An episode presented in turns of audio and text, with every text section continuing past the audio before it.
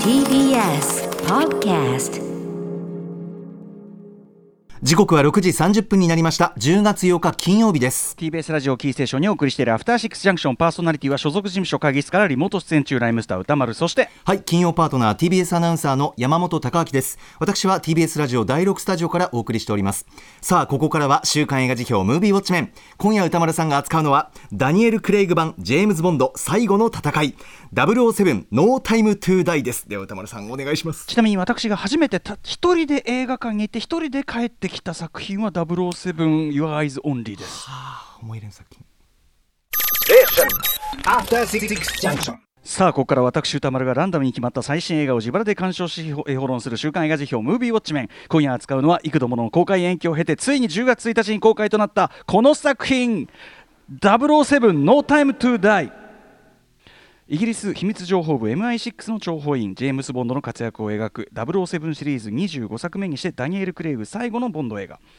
前作「スペクター」の戦いの後現役を退いたボンドだったが CIA 所属の旧友フィリックス・ライターと再会したことフェリックス・ライターと再会したことから誘拐された科学者救出の任務に就く。やがてその背後に潜む黒幕サフィンの存在を知る。ダニエル・クレイグやレア・セドゥをはじめ前作の主要キャストは続投。新たに悪役サフィンを演じたラミ・マレックアナ・デ・アルマスラシャーナ・リンチなどが出演しております。監督はビースト・オブ・ノーネーションやドラマ「トゥルー・ディテクティブ」などを手掛けたキャリー・ジョージ福永さんが務められました。ということで、えー、007見たよというねリスナーの皆様ウォッチメンからの監視報告ねスパイ的な諜報活動の結果、えーいただいておりますありがとうございます、えー、007ノータイムトゥダイメールの量は今年最多クラス竜とそばかすの姫と匹敵する級らしいですねまあねそりゃそうでしょうね。もうみんな待ちにも待ったでしょうしね。えーいろいろ言いたいことが出ると。えー賛否の比率は褒めの意見がおよそ6割。主な褒める意見褒める意見としては、ダニエル・クレイグ版ジェームズ・ボンドの最終作として見事なフィナーレだった。感動した。アナ・デ・アルマス演じる新キャラ、パロマが魅力的。久しぶりに劇場で007が見られたのが良かったのとございました。これもわかるな。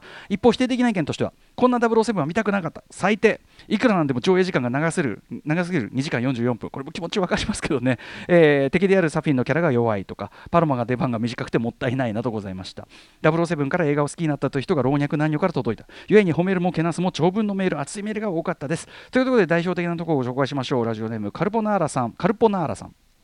007ノータイムトゥーダイ早速見に行ってきましたダニエル・クレイグの007シリーズはスペクターで物語的には完結しておりなぜ今作が作られたのか疑問でしたが見て分かりました今作は新しい価値観を取り入れたものとして始まったにもかかわらず時間が経ちすでに古くなってしまったダニエル・クレイグのボンド像からの卒業のための作品であると思います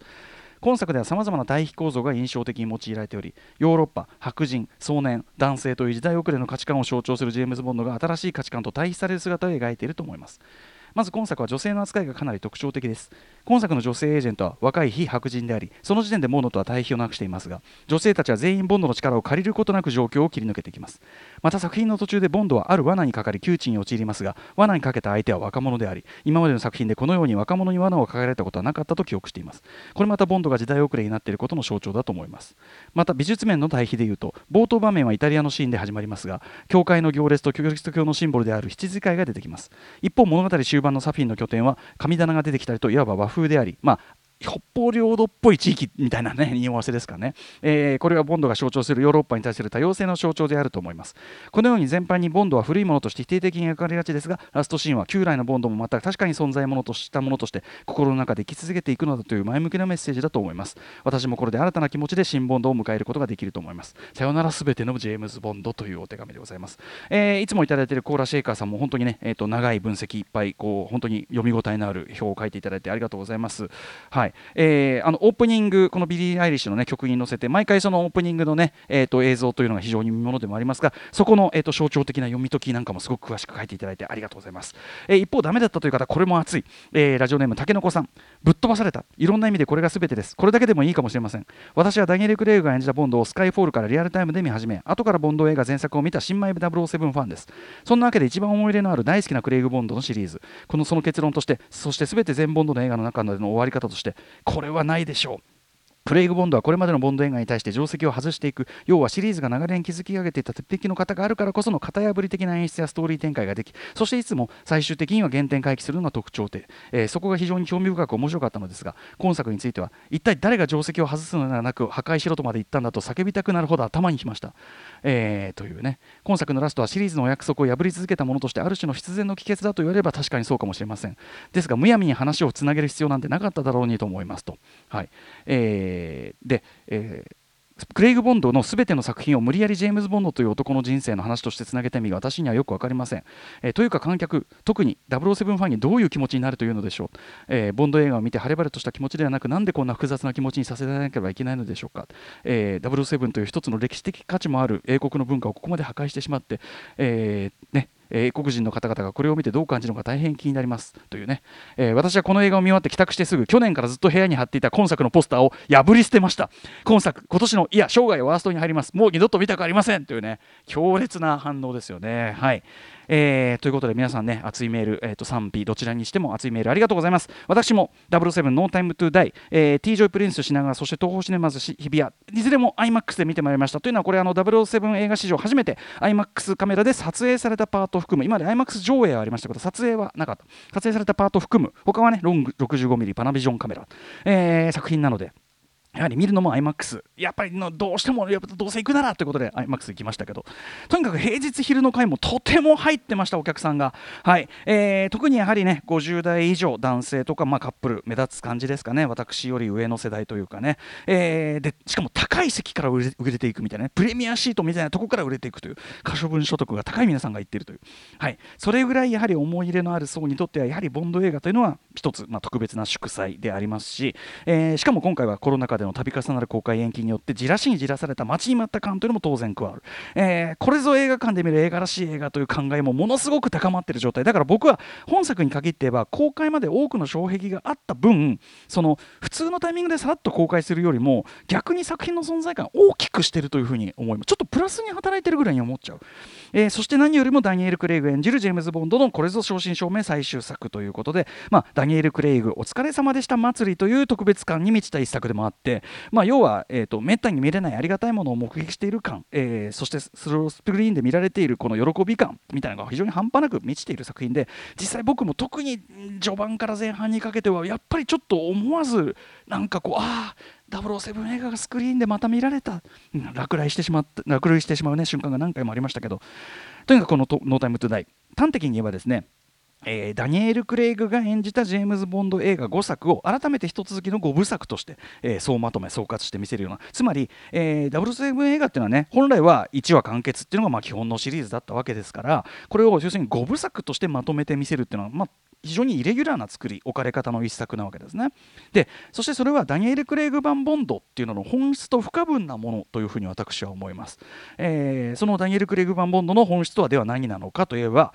僕の表現で言えばこういうことだと思います。えー、ジェームズ・ボンドという、まあ、ともすれば単に時代遅れになりかねないキャラクターのへの絶えざる問い直しですね。えジェームズ・ボンドとは何なのかってことを絶えず問い直しているのがドニエル・クレイグ・バン・ボンドだというふうに私は思ってます、えー、もちろんですねこれね僕今までスカイフォール表とスペクター表、えー、それぞれやってますけどその中でもちょいちょい触れてると思いますが実際のところ007映画って70年代以降は常に時代遅れとの戦いでもあったわけですね、えーまあ、元はねその50年代から60年代の、まあ、壮年男性が考える最高級サラリーマンって僕言ってますけどね、えー、サラリーマンの最上限みたいなね、えー、そういうこうものでもあるので、まあ、時代遅れには70年代以降は常に戦ってきたしそれに対してまあその時代その時代のトレンドを取り入れてみたり例えばティモシー・ダルトンのボンドのようにまあ、シリアスだったりあるいはその女性に対しても割と真面目寄りっていうかあんまりヘラヘラ女をとっかひかしたりしないみたいなのもやってはいるんです。ただ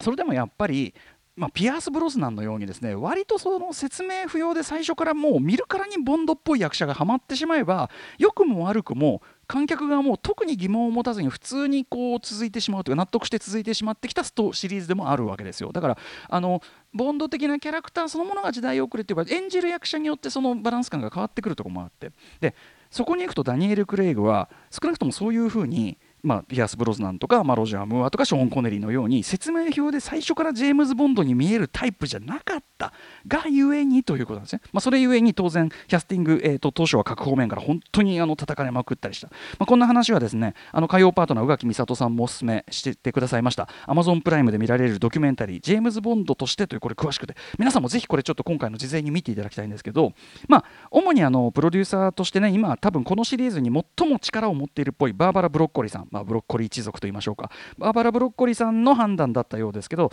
まあ、とにかくこのダニエル・クレイグはダニエル・クレイグ自身もロジャー・ムーアとかピアース・ブロスナンはその、えー、ボンド役に決まる前からボンドっぽい役をやってた人たちだけど僕はアート系作品の脇役で成功した人間だから全然違うんだみたいな。だから、まあ、必死で肉体改造してもうあの要するに殺し屋に見えるように自分から変身しなきゃいけなかったって言ってるわけです。とにかく意思的にボンドになるなるボンドになる必要があるタイプだったというのがダニエル・クレイグなんですね。でそれはまさにあまりにもハマりすぎていたがゆえにまあ安定良くも悪くも安定しきっていたピアース・ブロスナン期のその先いよいよボンドもこのままだとただのマンネリ古臭いシリーズになってしまいかねなかったところを一から問い直すべきタイミングにおいてですねその狙いと実はバッチリ合致するつまりダニエル・クレイグじゃあボンドになるってどういうことだっていうことを自ら体現していかなきゃいけないそれが非常にタイミングとしても合ってたわけです。で今振り返るとそれがすごくうまくいってたということがよくわかるわけです。えー、2006年のカジノロワイヤル、まあ、未熟な新人が007ジェームズ・ボンドになるまでの話なので、はい、事実上そのリブートリスタートでしたけど、まあ、ダニエル・クレイグ本人とも重なるような役柄だったわけですよね。だから非常にそれがうまくいったし。ただしその続編にして、まあ、制作時のごたごたがねぶっちゃけ出来にも影響してしまったと今や作り手たちも認めている慰めの報酬この2008年とかまあやっぱりちょっとあんまり出来があれだったためこれ次が慰めの報酬が次あの大ホームランじゃなかったらやっぱりかなり007危機的だったと思います。次が普通に盆作だったりしたらもういよいよ危なかったと思います。ただし次がやはり2012年スカイフォールサム・メンデス監督というですね。まあ今度はこれ要は未熟だったボンドというのが今度は時代遅れの老兵っていうキャラになってるわけですよ。それが最終的に自分の過去と決別しそれでも俺は俺だっていうふうに高らかに宣言してみせるような話。そしてここがポイントですね。007の本質って何なんだという問い直しの結果。それは美しさと優雅さだ。他のアクション映画そこは真似できないじゃん。その本質っていうのをさらに徹底して追求してみせた。つまりボンド映画とは何かということを再こうなんていうかな？解釈してみせたというか、えー、感じ、まあ、好き嫌いは分かれる作品なのは存じ上げてますがまあ少なくとも工業的批評的に圧倒的大成功を収めて歴史的一作もう007シリーズを救った一作大ホームランであるのはやはり疑いようもないと思います。2013年度私のシネマランキング1位です。スカイフォール。えー、で引き続きサム・メンデスが監督して今度は、まあ、ケレンミやギミック性っていう、まあ、本来の007シリーズらしさの方に振り切って見せた2015年の、まあ、スペクターがあって、まあえー、そこでダニエル・クレイグここで確かに終わってもよかったんだけどというのが今回の「ノータイム・トゥ・ダイ」の手前までの話ですけど。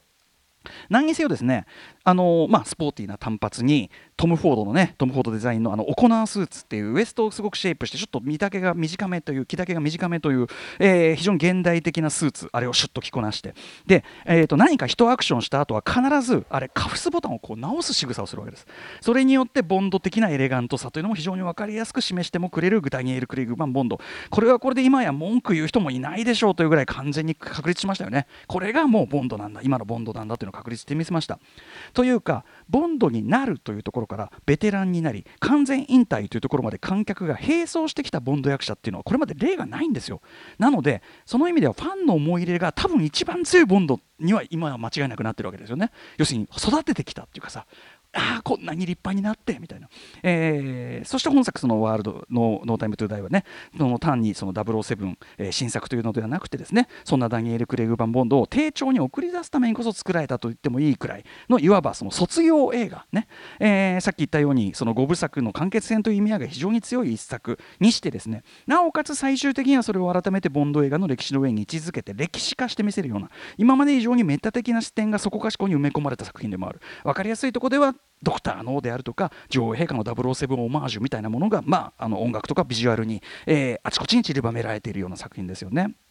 で当初はこれあのロンドンオリンピックの時にまさしく女王陛下の007えーであるダニエル・クレイグを演出したダニー・ボイル監督で進んでいたわけですよね、えーロンドンオリンピックつながりというのがあったわけですけど、まあ、制作陣と意見が合わずに最終的に降板して、えー通常の3分の1ぐらいしかその準備時間がない中で起用され脚本というか話も一から改めて作り上げたのが今回起用された、えーキャリー・ジョージ福永監督、ねえー当番組でもねたびたび話題にしている通り超絶かっこいいというそのそこは置いといたとしてもですねこの人ものすごいんですよ。すごい才能あるフィルムメーカーだと私は思ってます、えー僕も関連作一通りこのタイミングでもうあの完全に網羅しましたけど例えば、えっと、最初のね、えっと、評判になった短編映画メキシコの移民たちがトラックの荷台の中で大量に死んでいたって皆さんこれご記憶ありますかね？実際の事件を短編映画にした、えービクトリア・パラチーノというこの2004年の作品とかやはりそのメキシコからアメリカに渡ってくるその移民の非常にハードな、えーロードムービーである長編デビューの「闇の列車光の旅」という作品。あるいは、えーこれねネットフリックスでも見られますね。西アフリカの内戦とその少年兵というのを扱った「ビースト・オブ・ノーネーション」という作品など恐ろしく骨太な社会派作品を得意としつつも、まあ、一つちょっと今回の作品とも共通することを言うのであればやっぱり若年層子供と暴力とかそういうテーマっていうところではちょっと通底してるかもしれませんけどね、えーとまあ、そういうのね社会派作品を得意としつつも例えば出世作、ね、HBO ドラマシリーズ「トゥルー・ディテクティブ」ね、火曜日にもちょっと話題しましたけどあの第4話の長回しシーンをはじめとしてですね非常に重厚にして斬新な演出語り口であるとかあと、まああのえージェーン・エアというね、まあ、古典ですよね、ジェーン・エアっていうのを、あのまあ、ヒッチコックのレベッカ風味といいましょうか、ちょっとゴシックホラー風味強め解釈で堂々と仕上げてみせたりとか、えーあるいはこれ、ネットフリックスのドラマシリーズ、マニアックというね、これではもうクラックラするようなシュール表現、デザインで、映画ジャンルを一種パロディ的に横断するようなその引き出しの多さ、見せつける、これはダークコメディですから、とにかくですね、何をやらせてもレベルが半端じゃないく高いんですよ、この人。はい。えーちなみに今回の「ノータイムトゥダイ」でもですね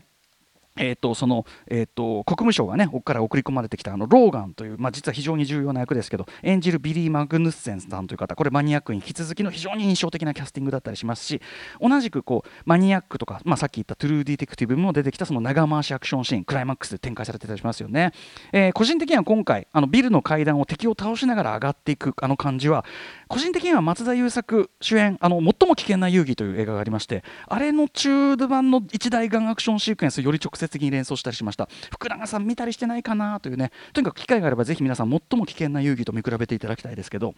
えーまあ、それ以外にも福永さんとにかくアクション含めですね。もろもろの見せ方が本当にうまいんですね、えー今回はなんと30分近くあると思われるあのアバンタイトルでもですね。まず前作「スペクター」で言葉で説明されていたマドレーヌというね、えーレア・セドゥさん演じるマドレーヌの少女時代殺し屋に襲われてというくだりを実際の絵として見せるんですけど。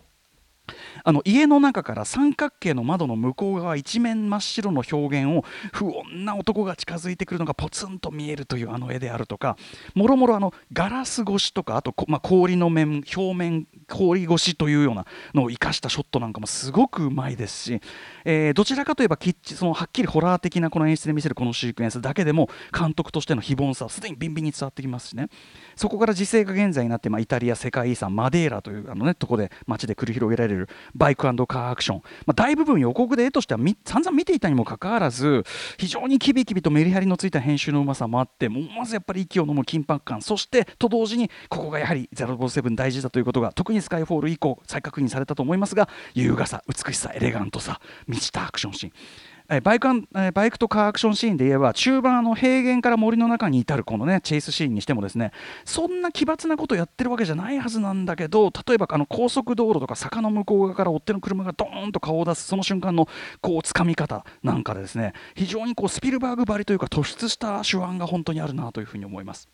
はい、アクションで言えばもちろんね、これ最高なの、中盤のね、あのキューバでの MI6VSCIA、これね、そうえー、と人質争奪戦、えー皆さんおっしゃる通り、やっぱりね、ラシャーナ・リンチさん演じるノーミと、えーのえーとアナ・デ・アルマス演じる、えー、とパロマというこの2人の女スパイ、えーとこの2人のしかもそのボンドとのなんていうかなプロとしての非常にフラットな友情のあり方みたいなのがすごい感動的というかねすごいイケてましたよね、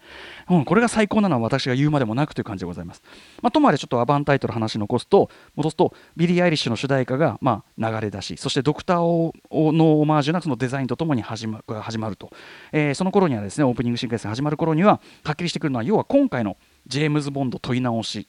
最終テーマとなりますが今回の問い直しは何かというと結局のところこのボンドという、まあ、クールな孤高のスタンスを貫いてきたという男、えーまあ、プレイボーイを気取ってきた男。要はそれって誰も信じられないっていう悲しい精神の持ち主っていうことですよねというそういう問い直しですよね。だからこそ彼が、まあ、最も信頼してきた友人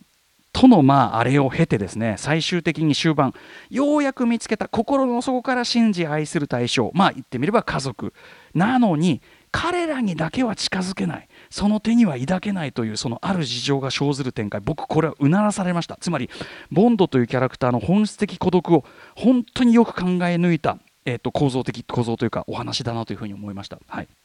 そしてその構造を際立たせるための、まあ、本作。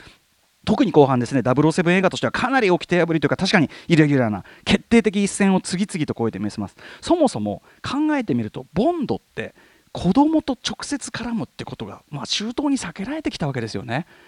それも一線越えられてますしまあ、ともあれ後半のですねこれまで、えー、007では考えられなかったまあいろいろこう非常にまあウェットに振り切ってみせるというかね。でこれ好みとか意見が分かれるのはこれ当然だと思います、えー、ただ私自身の考えを言うなればやはりこれ2006年カジノロワイヤルがまずさっきから言ってるようにボンドになるというところから始めたダニエル・クレイグ・ボンドがスカイフォールでボンドというキャラクターアイデンティティを力強く再再定義してみせた。その後に最後にそのダニエル・ブグレイグ・ボンドとしてはボンドを降りる。つまりボンドらしボンドがボンドじゃなくなっちゃうっていう構造のところまで行ってその卒業し話を締めくくる。少なくとも五部作の完結という意味では完全に筋が通った。これはこれで最適解かと思います。ただその007は五部作じゃねえぞっていうそういう怒りが出てくるのはごもっともかなという気もしますが。もちろんですね、えー、一部のシーンは脚本がないまま取り進められたぐらいで、まあ、話はいろいろおかしなところだらけでありますが、まあ、007ってそもそも話そんなもんじゃんっていうレベルではなく気になる部分としてはあのー、敵のねサイクロプスという通称のね、あのー、えー、敵キャラがですねあの途中要するにスペクターからサフィン一味に移籍してるんですけどそれがあまりにもぬるっとしててなんかノイズになるんです。あれこいつえななんだっけ、まあ、一応言葉で突っ込まれたりしてましたけど。あとブロフェルドなんですけどね。あんなに厳重に閉じ込められてるのに顔だけもろ出しってことある？アホかっていう感じしますけど。あとそのねレア・セズさん演じるマドレーヌ、えっと、まずお父さんがミスターホワイトつまりそのカジノロワイヤルに登場したスペクターの幹部なんですけどこれ前作でも普通にお父さんあのスペクターなんですよねって言ってたしなんかそれを改めてなんかこう重大な秘密っぽくもったいぶるのがなんかちょっと作劇的に違和感もありましたしなんといってもブロフェルド唯一の面会人が彼女っていやあのもともと家族にスペクターいる人当てないでしょっていう。とかねそういう不自然さもありますし。あと敵工場。もう一っ子一人いないんだからミサイル止めりゃ済む話ではもしくはあの近づいてきてるというその取引先の悪人の船を攻撃すれば済む話ではとか。あと一番気になったのはですね。やっぱぬいさっきご言ってるうさぎのぬいぐるみ拾いに行くだけかいっていうかこれあの宇垣美里さん提案案がそれなっていう感じでしたつまりあれがポチョンと帰ってきたらどっかに置かれてるってことでいいじゃない。それなって思いましたけどね。あれもやっぱやりっぱなしになっちゃってる。あとまあもちろん何よりサフィンとボンド直接対決。まあやたらと問答ばかりになってしまったあたりこれおそらく撮影のやっぱりこう余裕がなかったのかなと思います。ただですねまあ、実際のところ撮影条件が非常に限られた中それ以上のスケールをしっかり感じさせる演出。例えばアジト。あの列車っぽいものが走ってるのみたいなのを影と音で表現されてましたけどこれ、あのー、福永監督ねデビュー短編でもすでに発揮されていた要するに非常にミニマムな条件から最大の効果を生むというまさに映画監督としての腕というのをおそらく今回もこの超大作においても厳しい条件だけどアジトのスケールを大きく見せる。安藤忠雄建築にも影響を受けたという、えー、や腕を見せてですねつまりそのこの厳しい条件を乗り越えまとめ上げた手腕を含め僕はキャリー・ジョージ福永の起用この対策への起用その手腕をそして実際遺憾なく証明してみせたというこれが本作最大の収穫と言ってもいいかなぐらいに思ってます。あやばい時間が。やばい。ということでぜひぜひ劇場でウォッチしてください。あそういう感じだ。失礼いたしました。さあ来週候補作品8作品ガーッときます。最初の候補こちら。キャッシュトラック続いてはプリズナーズ・オブ・ゴーストランド3つ目、えー、神在月のこども。4つ目。護られなかった者たち5つ目。空白。6つ目。水俣。7つ目。由宇子の天秤。そしてリスナーカプセル。死霊館悪魔のせいなら、無罪いただいた。マッチョルームさん。ということで Let's ガチャ time。やばい。いきます。はいカントロリン。5番5番。空白。歌丸さん空白はい吉田圭佑最新作いってみましょう空白。全然違うね007とね。はいということで時間なくなっちゃいました。ムービーウォッチメンです。皆さんメールください。この後は佐藤真子さん登場です。After Six Junction.